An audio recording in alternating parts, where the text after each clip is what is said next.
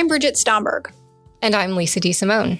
And this is Taxes for the Masses. Today's episode is on how states tax corporations and how that affects their business decisions. In the past 15 years, more than a dozen states have fundamentally changed the way they tax corporations that do business in their states. The trend toward what's called combined or unitary taxation has caught on internationally as well, playing a role in proposed international tax reform. In today's episode, we break down what unitary taxation is and how it differs from the current system.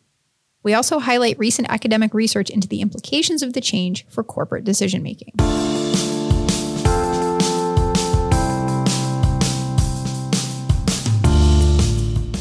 Hello, B. Hello, Lisa.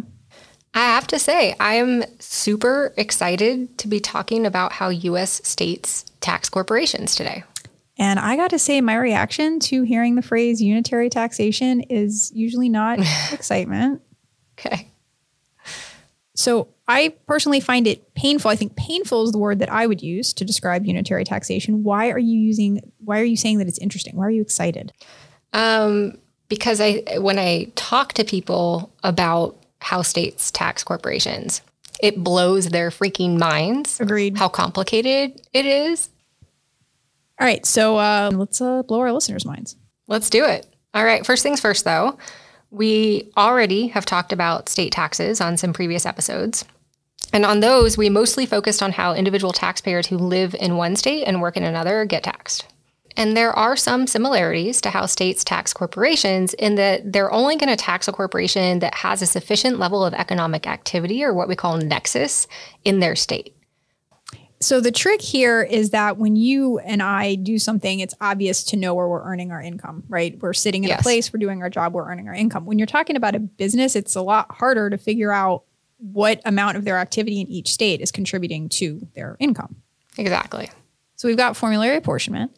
Mm-hmm. And for our listeners who have not yet fallen asleep or hit the pause button, we're going to talk about what formulary apportionment is. Mm-hmm. So, formulary apportionment is a simplified way of determining how much of a corporation's income each state should get to tax. So, like we just said, you can't really observe how much income Amazon earned in Texas, California, Oregon. So, you kind of have to guess. You kind of have to come up with a heuristic or a simple way to estimate how much income the business earned in each state. Mm-hmm. So, to do so, each state is going to apportion that corporation's total income between all of the states the corporation operates in using a formula. And I hope you can see we're apportioning using a formula. Mm-hmm. We're calling it formulary apportionment. Catchy. Now, the simplest formula apportions income based on the percentage of total sales that a company earns in a particular state. But sales aren't the only thing that go into income generation, right? We also have to think mm-hmm. about things like labor and capital. So there are some states that can also consider how much payroll or property you have in that state as well. And I think I hear an example coming on. Because there's no other way to explain formulary apportionment. All right, so let's say Google's parent Alphabet has activities in California and Oregon and has $1,000 of taxable income in total. Its sales are split evenly between California and Oregon. If California bases its apportionment on sales alone, then 50% of its sales and therefore 50% of that taxable income mm-hmm. or $500 is going to get taxed in California. And ideally, all states would have that same apportionment formula, in which case each dollar of corporate income would only be taxed by a single state. But unfortunately, each state gets to come up with its own apportionment formula, regardless of what other states do. Exactly. So if Oregon wants to tax based not just on its share of Alphabet sales, but also on its share of payroll or property, then the amount of taxable income that Alphabet has to report in Oregon could be more or less than $500. And that's when we start to blow people's minds because mm-hmm. it actually means that the corporation may have some dollars of income that are untaxed or taxed by both states. Right. And what makes it even more complicated, because this wasn't complicated enough already, is how states think about defining Alphabet Corporation because Alphabet is just a parent company that owns a whole bunch of other corporations, right? You think of Google, obviously, mm-hmm. but they also have Nest, they've got Waymo, they've got Google Fiber, that's where I get my internet. All of these are very likely separate legal entities, all under the umbrella of Alphabet. Even more complicated, some of those companies might have activities in California and Oregon, but some may not. Exactly. Historically, states would only tax those subsidiaries with nexus, that level of economic activity, in their state. This is called separate entity taxation because each separate subsidiary was treated as a separate potential taxpayer. If one subsidiary had nexus in California but the others didn't, the apportionment formula would only apply to the income of the subsidiary that did have nexus. All right. So, something that I'm not sure that you've heard about. I'm not usually aware of things that you're not, but this might be a case. Corporations don't like to pay tax. Mm, I had heard that once or twice. Okay. Yes. Spoiled. Anyway, so some corporations got smart and would try to shift income to subsidiaries in low or no tax states and shift deductions or losses to subsidiaries in higher tax states. Now, states didn't take this lying down, they got wise to the game. And over the last 20 years, there's been a big shift to this combined or unitary taxation among US states. Because under combined reporting, even if just one subsidiary has Nexus in California, in most cases, all subsidiaries of the group are going to get included in the calculations of how much income gets apportioned to California. And this action on the part of the states should be effective.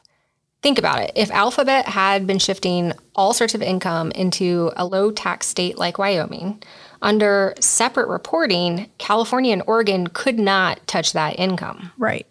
But if those states switch to combined or unitary reporting, now all of that income that had been shifted into Wyoming is included in the amount of income apportioned to California and Oregon.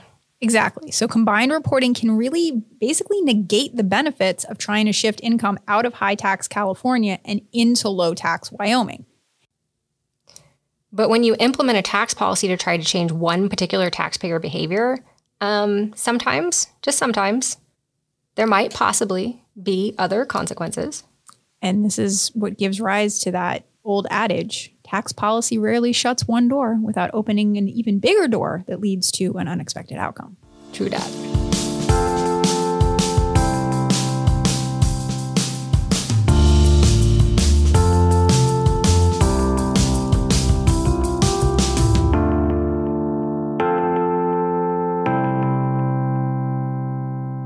Our guest today is Anthony Welsch, a doctoral student in accounting at the University of Texas at Austin.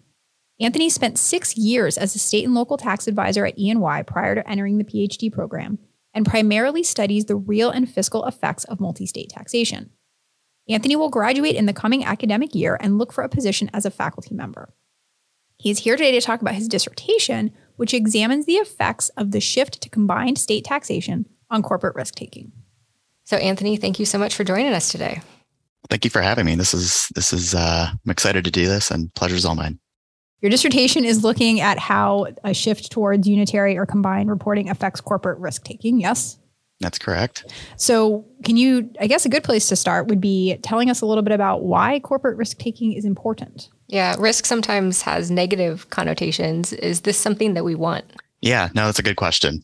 So there's there's a pretty long-standing literature that shows corporate risk taking can actually help facilitate long-run firm and economic growth. A simple way to think about this is that you have these companies like Amazon or you know these high-tech companies that engage in a lot of say research and development to try to create new technologies mm-hmm. and to maybe expand their operations into different segments or different regions that you know it takes a little bit of risks. There is there's some uncertainty as to whether some of these projects will pay off and the extent to which they'll pay off. Sure. You know, if if a company like Amazon has no incentive uh, to take a risk, or Apple has no incentive to take a risk, you may not get the next iPhone.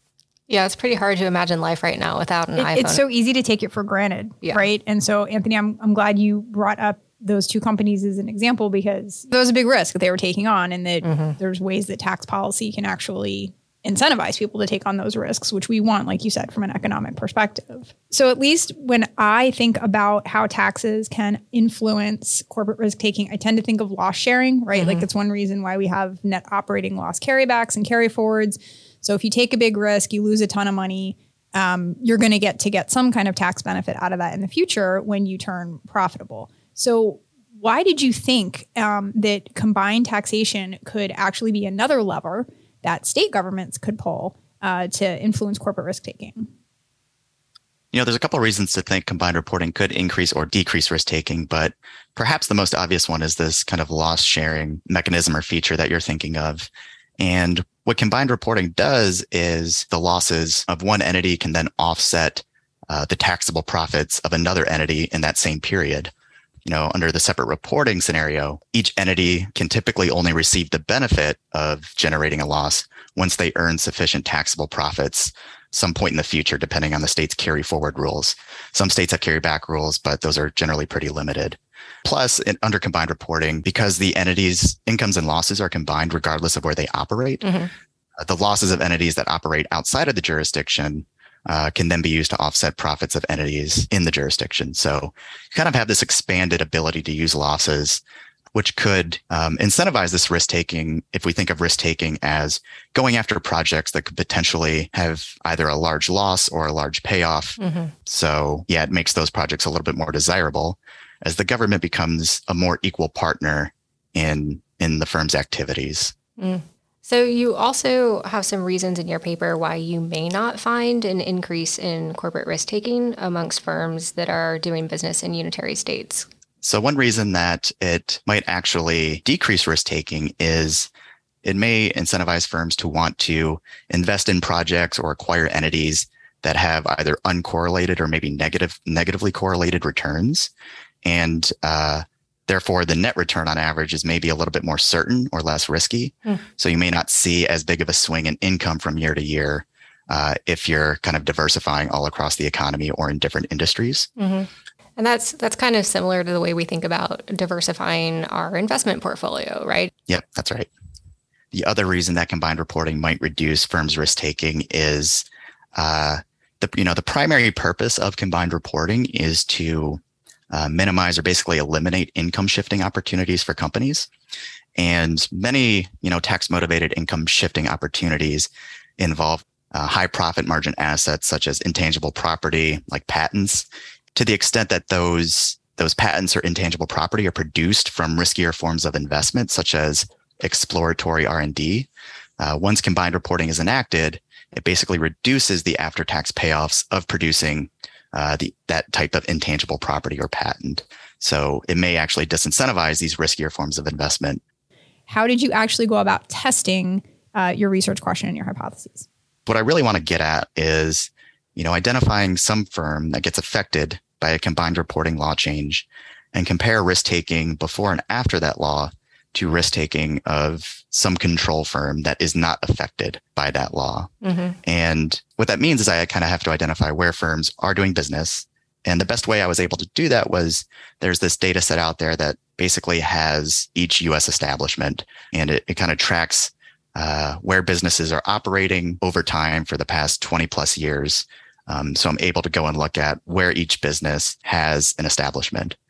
Ideally, what you would do is look at, you know, the expected return to different projects and look at whether firms are changing investment decisions based on uh, their, the expected returns, but that's not really observable. So what we do is we look at return volatility. So realized returns, how that changes year over year. And then I compare, you know, my measures of risk taking between these treated and control firms and, and see what the outcome is. And what is that outcome? So basically, I find that uh, firms increase risk taking after combined reporting goes into effect, and that's relative to to these control firms. And so, other than that main finding, what are some of the big takeaways of your study? And I think one of the things I'm particularly interested in is if a state legislature came to you, as they so mm-hmm. often do, right? Yep, all the time. All the time. We're just beating beating them, beating them away. Um, and said, you know, Anthony, we are considering moving towards combined unitary reporting in our state. Should we do this? What would you tell them?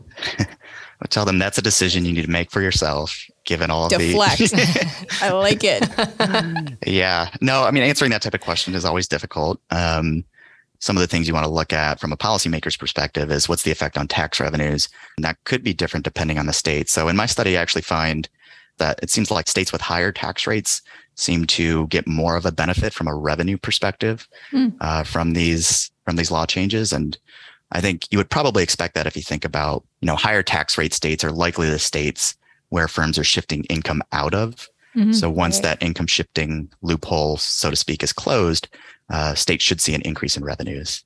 The other thing to consider here, which which is kind of interesting, is states do enact this primarily to reduce income shifting. And the reason we even care about that uh, not only does it potentially erode government tax bases, but it arguably gives a competitive advantage to these larger multi-state businesses mm-hmm. relative to their smaller firms. I think that can be true, although what I kind of show in my study is this loss offset rule uh, seems to increase risk taking and mm-hmm. to the extent risk taking is going to be beneficial for that firm to kind of develop new technologies or just you know have long run growth uh, that particular feature seems to actually benefit these large multi-state firms probably more than these single in-state firms that don't have this loss offset feature of, of having multiple entities. Mm. It's, you know, going to be somewhat relevant for, for state tax policymakers or just other, you know, governments trying to assess the effect of certain anti-income shifting policies on, on corporate investment and the types of corporate investment that, that may change. And, you know, I think we see this not only at the state level, but also the international level where, you know, the OECD G20 is trying to tax a portion of certain multinationals' consolidated profits.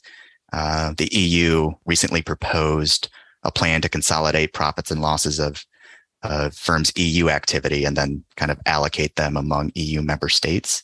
Obviously, there's differences between the the U.S. setting and the international setting, but um, you know, bringing this this type of research question and, and results to uh, these policymakers' awareness, I think, uh, should hopefully, you know, bring a new element to this discussion about what the trade-offs might be when you implement a rule like this.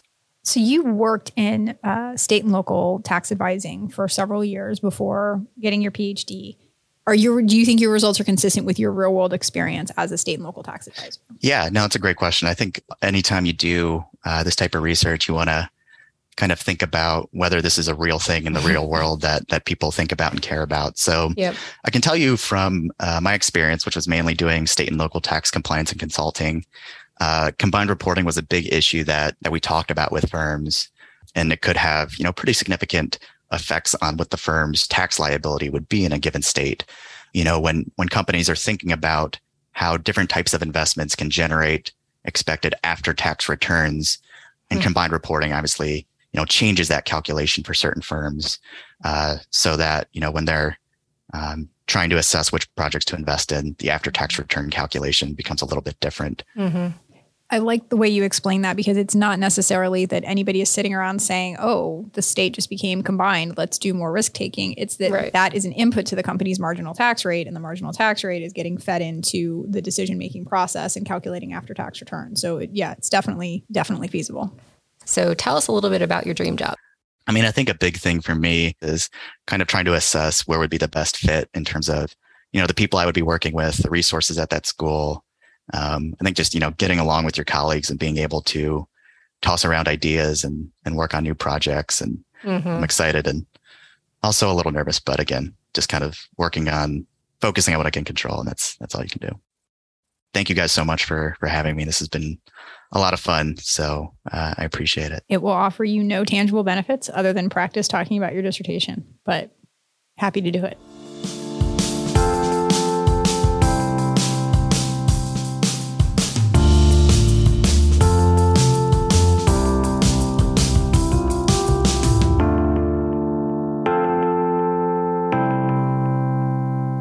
It's time for the good, the bad, and the ugly. Well, the easy goody today was talking to your PhD student about his dissertation. Aw.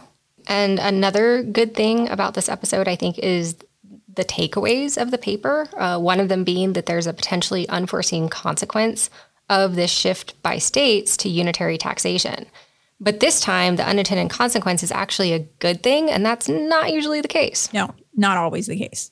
Usually, we're talking about really bad consequences from, shall we say, bonehead tax policies that should have been foreseen but weren't.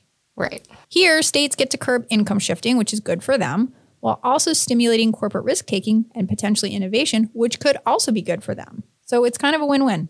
And that's really important to know, not just here in the States, but also in the context of some of those international proposals that are going to move the world a little bit closer to unitary taxation.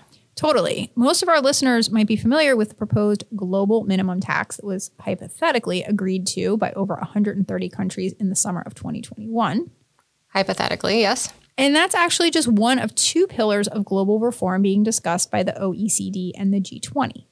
Pillar one will take a portion of combined corporate profits and apportion it to countries based on sales. Exactly.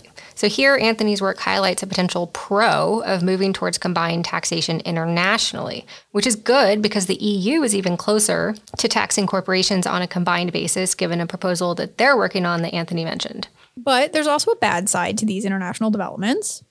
I was really sitting here just wondering how long you were going to be able to sit on your hands while talk while we talked about only good things. I'm kind of curious. This may be the longest we've ever dwelled on the good before. I think it might be, yeah. So let's stop getting hives. All right. So there, there may be some reasons to love the shift towards unitary taxation, but there, you know, there's reasons to hate it as well. For example, anytime you give a corporation a formula mm. that dictates how their income is going to be taxed, you're also giving them a way to work to figure out how to manipulate the formula. That's so true. Um, and just because we have unitary taxation in a bunch of US states doesn't mean that firms suddenly stopped all of their tax shenanigans and income shifting across US states, given these different rules and the different apportionment formulas used by different states that corporations could manipulate to their benefit. And that brings us to the ugly. It is well known that the different rules across states, whether combined or separate reporting or using different apportionment factors, leads to double taxation and also double non taxation. And that just raises the question of why there isn't more uniformity across states. Because our country was founded on the notion of states' rights. Oh, right. Yeah. Um, each state gets to tax however it chooses. Now, there have been some proposals to try to clean up some of these issues of mismatched rules across states, but it's never gotten enough support to pass. Shocker. All right, well, then I guess there's a theme here because the chances that those international reforms we were talking about, like the global minimum tax, are going to get passed in the US are dwindling given upcoming midterms. And if the US isn't able to sign on to some of these international agreements, they may lose some steam. So stay tuned on that front. Well, that's all we have time for today. Be sure to join us for more tax nerdery on future episodes of Taxes for the Masses.